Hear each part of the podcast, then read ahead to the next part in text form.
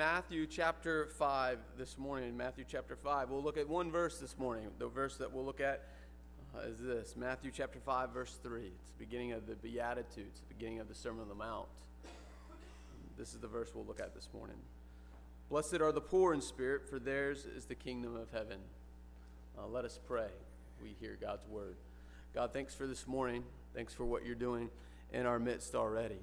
I pray that as we come to your word this morning, that we would uh, submit to it and come into submission to your word. Your word, as you tell us, is uh, the most powerful thing. It divides um, the flesh and the marrow. It's the sharpest two headed sword there is. And so I pray that it would do that in our hearts this morning. So lead us, guide us. We continue to offer ourselves uh, through this act of worship, uh, hearing uh, your word uh, this morning. Do what only you can do and that's make us more like your son Jesus. Grateful for what he has done for us uh, on the cross and his resurrection that gives us life. Uh, lead us and guide us, I pray. Amen. If you were with us last week, we uh, went through an overview of the Sermon on the Mount, the first, the five book, three books in Matthew chapter five, six, and seven. This is uh, for Christ. He's telling us how do we how do we live out our kingdom citizenships? Now when we are entered into god's kingdom when we come to be believers and we enter that kingdom he calls us to live a certain way of life. He says that uh, the old is gone is what paul says and new is here. And so for us to have new life there's a way that we are to live out this new life. I think the christian life has gotten a bad rap because so many people think now it's just a way of we don't do these things and we do do these things. So it's a list of do's and don'ts. And yet the Christian life is so much more than that. Yes, there are things that God calls us to not do, and there's things that God calls us to do, but it's not for, uh, God is not the cosmic killjoy. Uh, God is the God that knows how He designed us and created us and wired us to live life and live life to the full. And so, as the creator of all things and the creator of our lives, God says, here's, here's the instruction manual to live out your life. Here's how you are to live out your Christian faith. And so, that's the Sermon on the Mount. And so, here we'll talk this morning, we'll get into the Beatitudes. The Beatitudes are nine. Uh, things, nine stepping stones, if you will. They build on top of each other. There is an order to the Beatitudes. Um, they're just not haphazardly thrown into place, um, but they build on each other. We cannot do the first beatitude without coming in to God's kingdom. And then he's going to list out these next nine things. And then we'll take these nine things and we'll apply them to the rest of the Sermon on the Mount. And we cannot live out the rest of the Sermon on the Mount without having a grasp and understanding and a surrender to the nine blessings, if you will, uh, here in this passage. Uh, the nine blessings start with that word blessed. Blessed are, and then he says the things. And so that word blessing is the literal word means happiness. I think the word happiness has been taken so far out of context. I don't believe that happiness is really what God is wanting us to get to. Happiness um, for them, yes, but for our culture, no. Happiness in our culture is based on circumstances. Well, if our circumstances around us, then our, our behavior changes. And so th- that's not really the, the correct way to interpret the word blessing. It's not just happiness. Yes, it's more about a contentment, an internal thing. You remember if you were with us last week, we looked at the Sermon on the Mount. Jesus didn't come concerned about our external. Because he knows if the internal changes, the external will change. And so God is not saying through Jesus here in this first Beatitudes or the next eight Beatitudes is, hey, I want to make you happy. It's not the old song, don't worry, be happy. That's not what Jesus is getting at here. Jesus is saying to us, when we come into um, being believers, Christians, then there is a blessing that comes with these. These are conditional blessings. Uh, it's the, the word would better be serve to be translated as approved by God. These are approval statements by God. When we become what we'll look at this morning, when we become poor in spirit, there's an approval that comes with being a, the poor in spirit. And then next week we'll look at when we mourn, there's this approval that God is after. So this word blessing simply means that the approval of God on our lives. Have we are we approved by God? We know that we're approved by God when we come into his kingdom. There's a stamp of approval.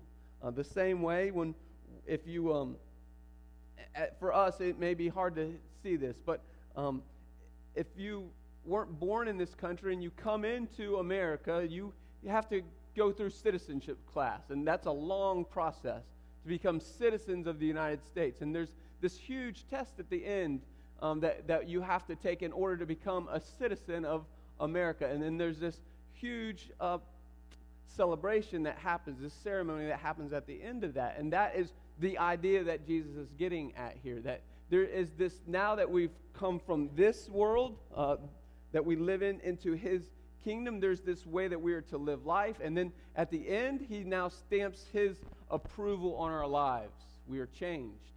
Um, and so these are conditional. That does not mean that this is what is required in our salvation.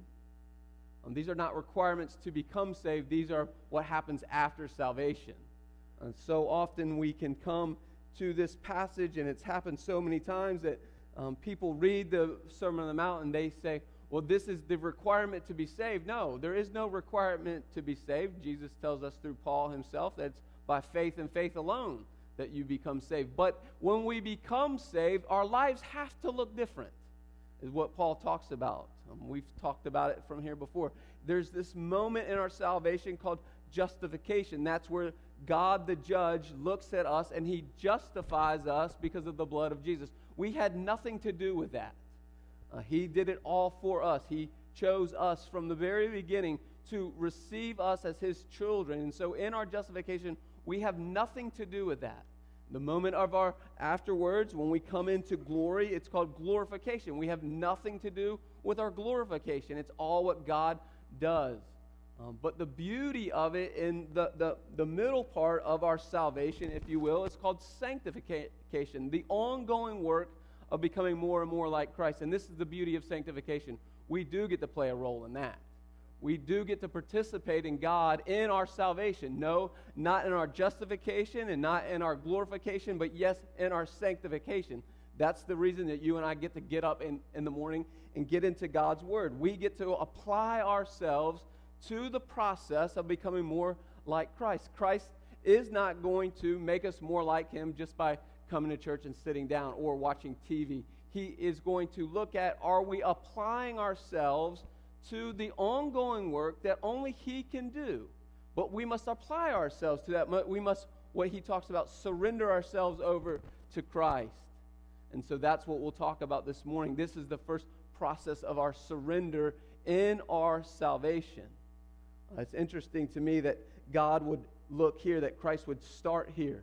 Of all the places that Christ could start in our ongoing activity with Him, He would start with this uh, this, this idea about being poor. Um, you know, the beauty about this idea of being poor, it has very little to do with our external circumstances. You know, we know that because Jesus did not come here to talk about being poor in our materialism. And he also knows that in our richness of our materialism, that's not what's going to happen either. We can look at uh, King Solomon. I won't have you turn there, but if you know about King Solomon, King Solomon was the richest, wisest man to ever live the planet. He had everything at his disposal. He, he had thousands of women that he could choose from. He had anything in the kingdom was his. At any time, he could say, I want that, and it was his. I want that, and it was his. And yet we read about his story in Ecclesiastes. And in verses in chapter 1 verses 2 and 3, really the whole book of Ecclesiastes is about this rich, wealthy man that externally he had it all. And yet there was something internal that was very poor to him because he says in Ecclesiastes chapter 1 verse 2 and 3, it's all meaningless. It's all vanity. I have it all and it's vain. It's nothing. He says in chapter 3 or chapter 1 verse 3, he says, "I toil with my hands and I gain all this stuff and it's still meaningless." So this morning we're not talking about how poor you are with your materials or how rich you are with materials. That is not what's going to make the blessings happen. Because as we looked at last week and we'll continue through this sermon on the Mount, God is way more concerned about your internal blessings than he is your external blessings because we'll know, we'll see in a moment, what does it really look like for us to be internally poor? You know, some of the richest people on the planet. Um, I, I've read some articles about Steve Jobs. Steve Jobs was the creator of Apple, of Macintosh. Uh, just about, it's all over the world. He was one of the most miserable people in the world. And yet he was a billionaire. He had everything. And yet he died a miserable life because the one thing he did not have was salvation. And so even when he died a few years ago, he went into heaven just as poor as he came onto this planet. He did not take his riches of having a, an iPhone or an Apple Watch or an Apple computer and say, Look, this is what I have. And God said to him, I, I don't know you at all. So God is not looking at our external poverty. That's not what he's talking about. And so that word blessed, it's this condition that we will live in. And so where does he start? Jesus starts with this word. Uh, circle it in your Bibles. He starts with the poor in spirit. See, that word poor uh, means to shrink or to cower. The word poor really means, it's a, the literal translation means to be a beggar.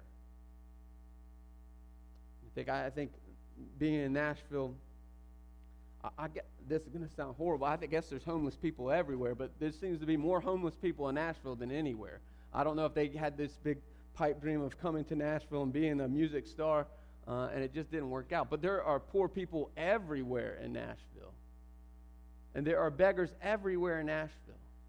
And so I think we can look at this idea of being a beggar and look at it as if it's the guy on the side of the street selling a newspaper.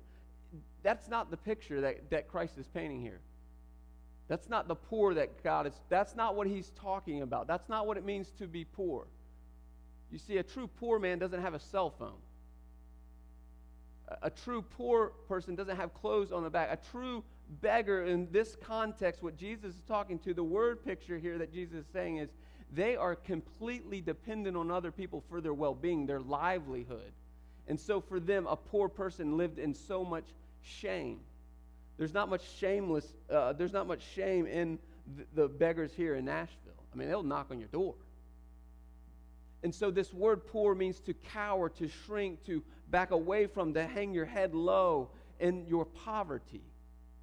And so for us, the picture is how poor are we in our spirit this morning? Are we beggars in our spirit this morning? That's what Jesus is saying. He's saying to us in this passage in verse 3 Blessed are the poor in spirit. And so are we beggars this morning? You see, the poor person in God's economy realizes that they have nothing to offer to God. I have nothing to offer to God. That's how poor I am. I need to be on my hands and my knees before a holy God, begging Him to provide for me spiritually. You see, there's so many believers, maybe they're not believers, I don't know, that they aren't really poor believers. They've got their get out of hell free card, and that's about all they have in their salvation, but they do not come to God on a daily basis in their dependency of the Lord. And so, for me, studying this week, I was asking my question, myself this question How dependent I, I, of I am of the Lord? How needy uh, to the Lord am I? Or have I taken all that God has given to me and then I've worshiped what He's given to me rather than the one who's given it to me? Has my worship been on my health or the one who provides my health? Is my worship on the one that provides my food, or is it the food that I'm eating? Which one am I worshiping? How poor in spirit am I?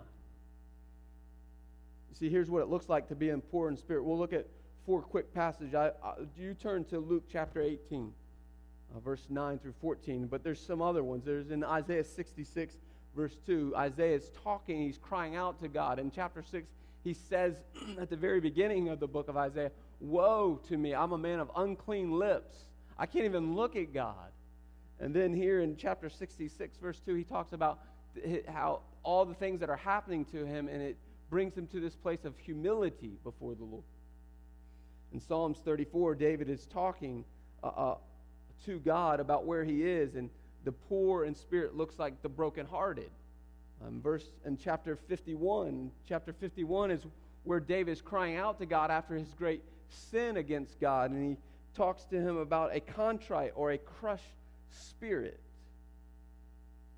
So for us, to be poor means we must be humble, we must be brokenhearted, we must have this uh, contrite heart. There's lacking this lacking heart. And then in verse uh, Luke chapter 18, it's this story that is probably very, very familiar. It's the Pharisee and the tax collector. Here's what it says in verse 9. It says, And he also said this parable, Jesus is speaking to those who trusted in themselves that they were righteous and treated others with contempt.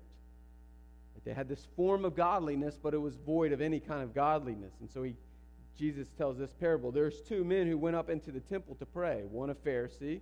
We looked at what a Pharisee was last week. Last week we said a Pharisee was a, a religious man that had it all together because he had all the external things put together, yet his heart was not changed. It says there was a Pharisee standing by himself, and he prayed this. This does not sound like a man that's poor in spirit. God, I thank you that I am not like other men, extortioners, unjust, adulterers, or even like this tax collector. I fast twice a week, I give tithes to all that I get. So, what the Pharisee is saying in this passage is, I've done all the external things right. Look, God, I've done it all right. And I'm not even like these people. He's comparing himself to other people. And then it says this But the tax collector, uh, that, that wasn't a, a uh, great job to be a tax collector in Jesus' day. They were the ones that were looked upon as shrewd people, as unkind people, as uh, wicked people. And so here's this tax collector that comes into the temple of God to pray. He was standing far off and would not even lift his head to heaven, his eyes to heaven, but he beat on his breast and saying, God be merciful to me, I'm a sinner. I tell, I tell you, this man went down to his house justified rather than the first. For everyone who exhausts himself will be humbled, but the one who humbles himself will be exalted. And so, what it looks like for us to be poor in spirit is not like the Pharisee that had it all together, that had everything externally going on right for him, and yet there was a contempt for him for other people. It's as if God is saying to us in this passage, we must be like the, the tax collector. Is it true for us to be poor in spirit the poor in spirit say this about themselves. Uh, it's found in verse 12, uh, or verse 13, excuse me. He, when the, the tax collector goes off to the corner, he's crying out to God. He says to God, Be merciful to me, for what I am a sinner. You see, the poor in spirit have a recognition for who they really are. Is that true for me? Is that true for you? You see, the poor in spirit are not prideful men and women. You see, what God is saying to us in this first uh, beatitude is the prideful cannot enter my kingdom. If you are a prideful person, you cannot enter the kingdom of God. You see, uh, the poor in spirit, it is the gateway that's open to us, that opens us into the kingdom of God. Because we would say to ourselves and to God, there's no way I can even enter into your kingdom. I cannot enter your kingdom unless you invite me in and you welcome me in. I am needy. I need to be in your kingdom. And so we, we must be the poor in spirit. Is it true for you and is it true for me? Do I really believe I have nothing to offer to God? I've got nothing to offer to Him. You see, if I don't start there, that if I don't come to a place that I would say to my heart and that you would say to your heart, oh God, I am needy, I'm powerless, and I'm helpless. You see, if I don't believe that I'm needy, I'm powerless, and I'm helpless, then I don't need God. Then I become dependent on self. And when I become dependent on self, then I will make sure at any cost that I take care of myself. Or yet, do I shrink back and do I become a beggar and I cry out to God on a daily basis and say, Oh, I need you today, God? God, I need you to do for me what I cannot and I will not do for myself. Am I self reliant or am I God reliant? You remember what he says to the church in uh, Laodicea. Do you remember this just a few weeks ago? He's talking, he says to the church of Laodicea in verse 15 of chapter 3 of Revelation, he said, I know your works. You are neither cold nor hot. You would, if you would be one or the other, uh, that'd be all right. And he says, You say this about yourself I am rich. And I have, I have need nothing, not realizing that you're wretched and pitiful and poor and blind and naked. Remember, that church got self reliant on themselves, and God said to them, Yes, you have it all together externally, but the one thing you lack is eternal salvation, eternal security. That's what you do not have because you become dependent on self rather than dependent on God. And so for us this morning, what does it look like to come into this idea that I am poor in spirit? Uh, one of the great writers and theologians of our day says there's these three things. It says that we must turn our eyes off of ourselves. It's what Paul says in Philippians chapter 1 verse 20. He says, "It's no longer I who live, but Christ who lives in me." In Galatians 2:20, he says the same thing. It's I, it's no longer I who live, but Christ who lives in me. I'm crucified in Christ. And so in our poverty, are we looking away from ourselves or to God? Are we still continuing to look into the mirror to see how we can provide for ourselves? Do we believe that we can provide ourselves salvation? We cannot. The second thing he says is this that we would do what uh, one of the old writers calls this idea of mortification and vivification. Uh, old, old theologian. The word mortification means that we'll put the things to death in our lives that do not bring glory to God. And then the flip side of that is we'll do the things, the vivification is we'll put the things into practice that bring glory to God. And so we cannot have one without the other. We cannot mortify things if we do not bring vivification to things. It's as if the picture is this that we would rip out the weeds in our life and we have this gaping hole. If we do not fill the gaping hole with something, then we will then come to this place of we'll just have holes all over our life. And what Jesus says, and when there's those things that we extract from our lives, the spirits come back in and they wreak havoc on our lives if we do not put into practice the things that make us more and more like Christ. But we cannot just do the one side of it. We cannot just put the things into practice if we not get rid of the things in our life. You see, uh, Brother Short brought my wife some flowers this week. No wonder he was married uh, for so long. He's still bringing flowers to ladies. Um, I, I go over to him and say kudos to him. I learned a lot just by bringing flowers to a lady. But I was thinking about him this week, and as you know, he's got a ton of flower beds and he's got to prepare the flower beds for flowers. When those bulbs come in, he has to what? He has to mortify the weeds. He's got to extract the weeds. He will not plant a flower in a flower bed that's full of weeds. How come? Because he knows the weeds will kill the flower. The flowers will not kill the weeds. Same is true in our life. If I do not remove the things that hamper my relationship with God and I try to put the things in place with God, the weeds will overtake the things of God.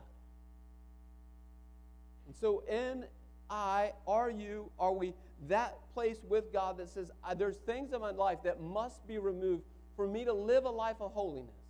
Because I desire to live a life of holiness, but I have to do the work of putting the things to death in my life that hamper me from living out my salvation. And therefore, then I must put the things into practice to live out my salvation, to live out glorifying God in all that I do. That's the second thing that he says. And the third is simple that we would continue to ask God for it. You see, the poor in spirit know they can't do it on their own, they need a God to do it for them. You see, in and myself, I do not have the desire to wake up in the morning and to read God's word. In and myself, I do not have the desire to get on my hands and knees and pray for people in and of myself, I do not have the desire to bring glory in God. I don't have that desire. I need the God of the universe to place that desire into me, and then I need His help to get up in the morning. But see, the beauty is, He doesn't make me get up in the morning. I have to get up in the morning. So I can ask God for all these things and to do all these things for me, but if I'm unwilling to take practice in that, then it's not going to happen. We cannot expect God to do it for us if we're unwilling to do it with Him. Not for ourselves, but with Him. See, catch that. I'm not willing to do it for myself. I can't do it for myself. I need Him to do it for me, but do I have the willingness that He will do it for me? Am I that poor in spirit? Do I believe I need God every moment of every day. So here's a litmus test as we close this morning. We'll get to the last part of that passage of Scripture because there isn't a reward for us, there is a reward for those who are the poor in spirit. I love that about the Beatitudes. God says through these nine things if you do this, there is an award, reward for you. If you live this way, there's something that comes out of living this way. There is a byproduct of living the poor in spirit, and we'll end with that this morning. But here's the test for us this morning these seven things from Thomas Watson, an old theologian. He says this The first thing we must do, we must continue to wean ourselves. We've talked about that. We, we must continue to be lost in the wonders of God. Am I in, in awe of all that God is doing? The third thing is this this is the, the tough one for me. I won't complain about my circumstances. We all have things to complain about. But if we're saved this morning, we've got nothing. The fourth is this another difficult one for me. This is how I know I'm poor in spirit or live a life of humility. Do I see and rejoice in the success of other people? That's a tough one for me. The fifth one is do I spend time in prayer? The sixth one, do I live my life according to the terms that Jesus has set out for me? Or am I going to do it my way? And the seventh is this Do I continue to give praise and thanksgiving for all of God's graces on my life? Those seven things will help us know if we're living as poor people. I love this quote, and then I'll get to the last. It says this I think it's so uh, spot on for us this morning. John MacArthur says this in his commentary about this passage. He says, Where self is exalted, Christ cannot be. Where self is king, Christ cannot be. Until the proud in spirit become poor in spirit, they cannot receive the king or his kingdom. Are we proud in spirit this morning?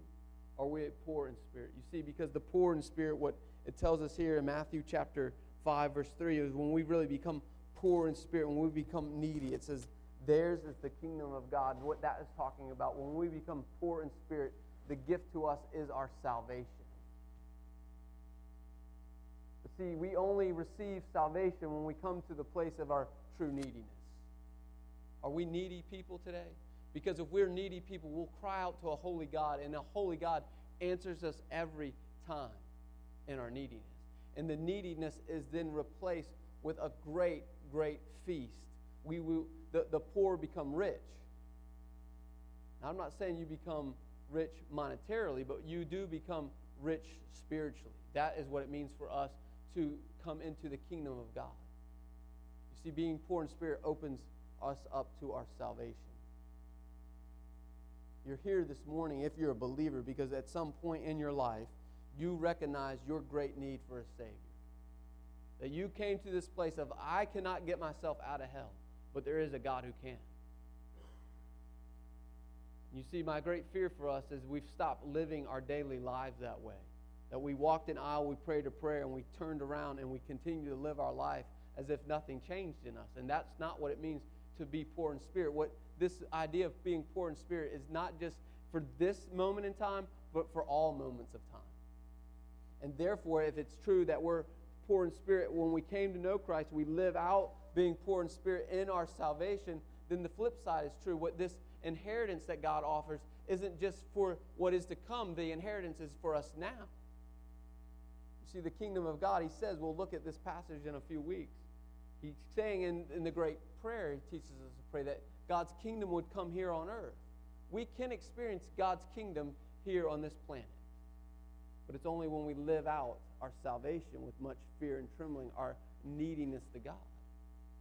My prayer for you as believers this morning, you have experienced God's kingdom and that you're not waiting in a waiting room for God's kingdom. Yes, there is something way greater for us that awaits us. But we can live out in dependency with the Lord and experience His, his goodness if we live as poor people this morning. Are we living as poor people? You see, because of the rest of the Beatitudes, the rest of the Sermon on they do not matter. If, if we do not believe wholeheartedly that we are poor in spirit, it does not matter that, that we will never come to a place of mourning. We'll never become meek. We'll never hunger and thirst for righteousness. We will never be merciful if we don't believe that we're poor in spirit, because those things then come out of people that are dependent with the Lord. We become meek when we're dependent on the Lord. We then hunger and thirst for God when we believe that we're poor in spirit. You see, Paul tells us in uh, Galatians the fruit of the Spirit. Well, the fruit of the Spirit is being a, a, is a byproduct of being poor in spirit. Because then I'm dependent on the Lord. Are you dependent on the Lord this morning? Because if not, the, the, the rest of what we'll have to say for these next 25 weeks will not matter. Is it true for you and is it true for me? Do I wake up every morning and say to myself, I am powerless and needy, and when I take control, my life becomes totally unmanageable? I need God to manage my life.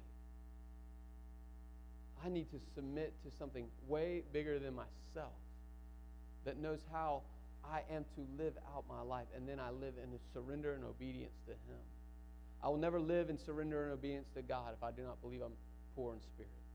I will continue to run my own show. And that's not what it means to live in the kingdom of God. Kingdom citizens do not run their own show, they submit to the king. And so this morning for us, the banquet table awaits, but the banquet table is for poor people, not for rich people. Let us pray. God, I pray that you would show us this morning that we are poor. Whether we believe that or not, God, that's not uh, that's not what matters. We are poor. Your word tells us. If we do not know you this morning as our Savior, as our Lord, we are poor. We are needy people, God. I pray that we become beggars. We would beg for your mercy. We'd beg for your grace. We'd beg for your kindness. We'd beg that you would live in us and through us in a way that would change us. Lead us, God, as we enter this time uh, of worship, even this morning. That you would search our hearts. God, if there's anyone in here that does not know you, that this morning they'd come begging. God, if there's other people that are here this morning that know you and have wandered away from you and have quit living out their dependence on you, I pray they'd confess that to you. God, I pray there would be many of us this morning that would put the things to death that hamper our intimacy with you, put the things in place that increase our intimacy with you. You're an amazing God. Done amazing things. It's because of your life and your death that we're able to have and enter into the kingdom of heaven. We pray this morning that invitation that many would enter the kingdom of heaven this morning. Continue to do amazing works here at Palace Chapel so grateful and honored to get to be a part of what you're doing here. Go before us, keep us, bless us. Praise in Christ's name. Amen. Let's stand and sing, church.